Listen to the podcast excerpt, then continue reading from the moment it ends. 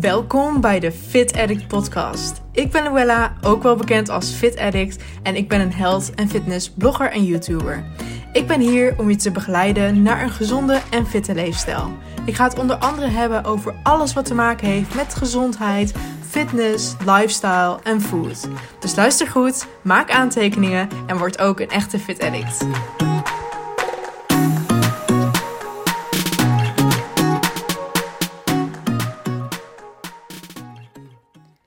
Hoi en wat leuk dat je weer luistert naar een nieuwe Fit Addict podcast. Vandaag, zoals je het aan de titel wel kon zien, gaan we het hebben over hoe blijf je nou op gewicht na het afvallen. Er zijn natuurlijk heel veel mensen die de afgelopen tijd misschien een journey hebben gehad. Of die mooie resultaten hebben behaald. 5 kilo eraf, 10 kilo eraf. Of misschien wel een hele grote transformatie. En nu wil je natuurlijk die kilo's ook eraf houden. En je resultaten behouden. Nou, in deze video ga ik je daar tips voor geven en uitleggen hoe je dat allemaal kan doen. Ik leg je uit dat het begint bij de basis, maar uiteindelijk geef ik ook 5 hele praktische tips waar je ook daadwerkelijk wat mee kan. Dus ik zou zeggen, luister lekker. Dit is trouwens een opname van een YouTube-video die ik eerder heb gemaakt. De YouTube-video's, als je me nog niet volgt daar, volg me alsjeblieft, want ja, er zit gewoon heel veel waarde en heel veel goede informatie in. Vandaar dat ik het vandaag ook weer eventjes deel op mijn podcast. Het zou zonde zijn om het niet te doen, dus ik zou zeggen enjoy. En laat me ook vooral weten wat je ervan vond. Vandaag gaan we het hebben over het onderwerp: hoe blijf je op gewicht nadat je bent afgevallen? Dus je hebt een bepaald doel gesteld, gefeliciteerd, je hebt je afstanddoel behaald. Maar nu is het natuurlijk zaak dat je ook die kilo's eraf houdt en dat je op gewicht blijft. En dat je niet weer terugvalt of dat je yo-yo-effect ervaart. Want dat is natuurlijk erg vervelend. Nou, nu hoop je denk ik dat ik kom met allerlei handige tips.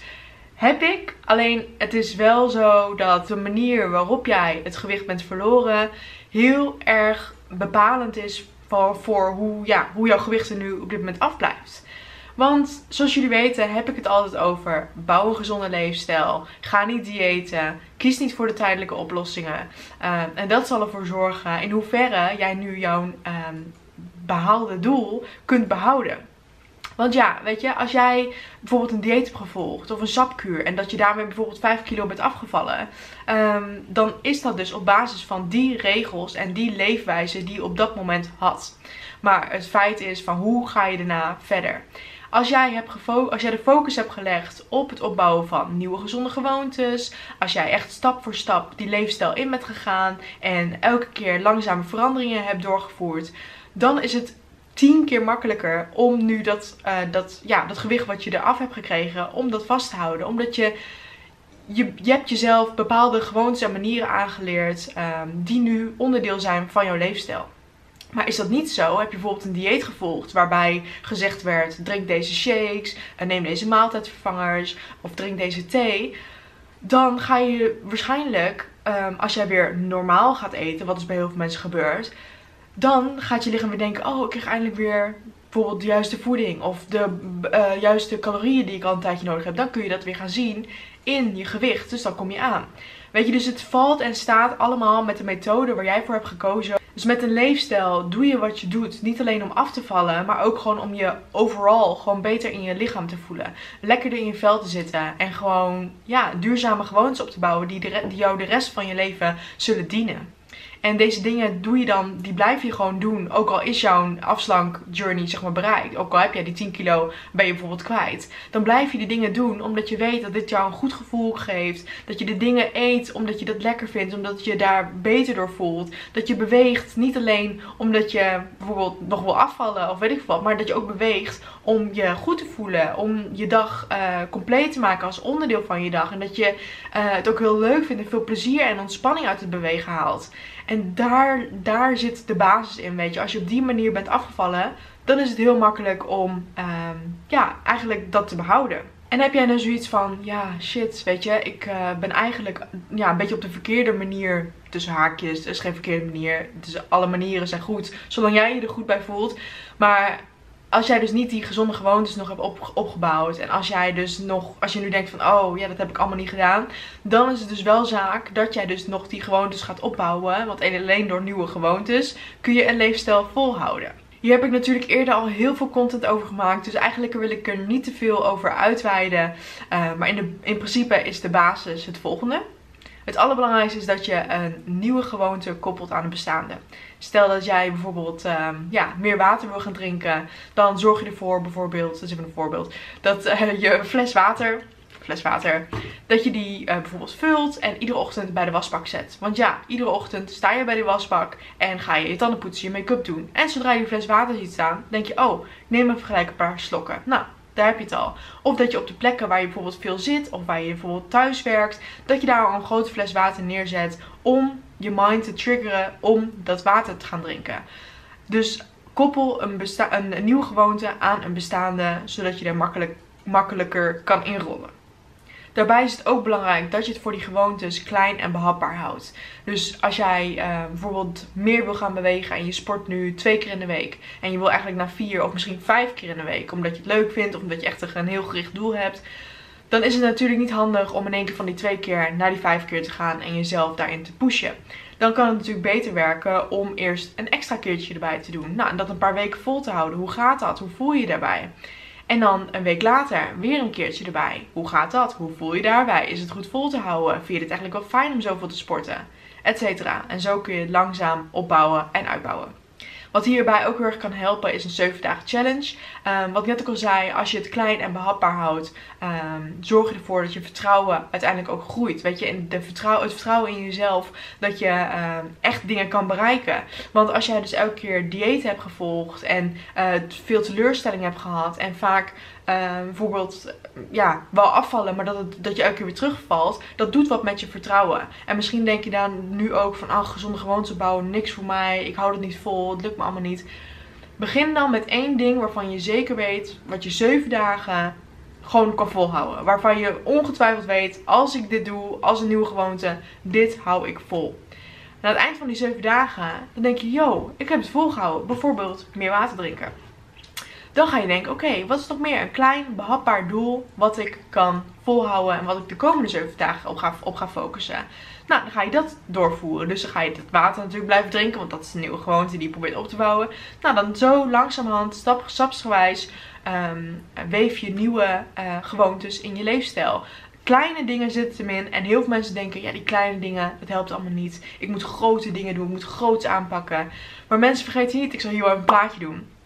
Dat het een soort compound effect is. Van als je iedere dag 1% beter wordt, moet je kijken wat dat over een jaar wordt, wat dat over een jaar met je doet.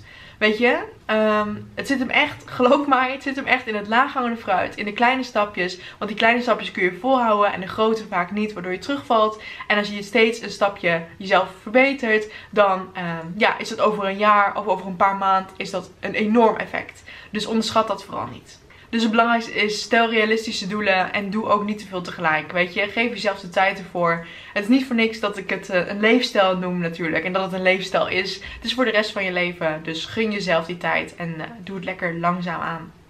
Ook is het heel erg belangrijk om bij deze nieuwe gewoontes niet te veel verwachtingen te hebben van jezelf. Hoe hoger je de verwachtingen voor jezelf zet, hoe groter de teleurstelling kan zijn. Als jij bijvoorbeeld denkt, ik ga van die 2 keer, ga ik meteen naar 5 keer sporten. Ik hou dat vol, ik kan dat. Na 2 weken bijvoorbeeld dat je dan denkt, ik hou dit niet vol, dit is niks voor mij, ik kan dit niet. Nou, en dan denk je, shit, ik dacht toch zo dat ik het kon. En dan heb je jezelf eigenlijk weer een soort, dreun gegeven. Een soort indeuk op je zelfvertrouwen en zo gegeven. Dat je denkt, oh, ik dacht dat ik dit kon en ik had wel verwacht dat, Maar ja, weet je, als jij gewoon kleine verwachtingen hebt en niet de bar gelijk zo hoog voor jezelf zet, dan hou je het toegankelijk en kun je langzaam groeien in dat niveau waar je uiteindelijk wezen wil. En dit is natuurlijk de basis van het volhouden en van het gewicht eraf blijven houden als je het eenmaal bereikt hebt. Maar natuurlijk, ik zou ik niet zijn als ik niet nog een aantal praktische tips voor je had. Dus hier komen nog een aantal handige tips die je kan doorvoeren mocht je het nu nog een beetje een struggle vinden. De allereerste is: blijf variëren in alles wat je doet. Dus in je voeding, in je beweging. Ze zeggen niet voor niks, verandering van spijs doet eten. Als jij af en toe merkt van, oh, ik zit een beetje in een soort, hoe noem je dat? Hoe noem je zoiets? Dat je vast zit in een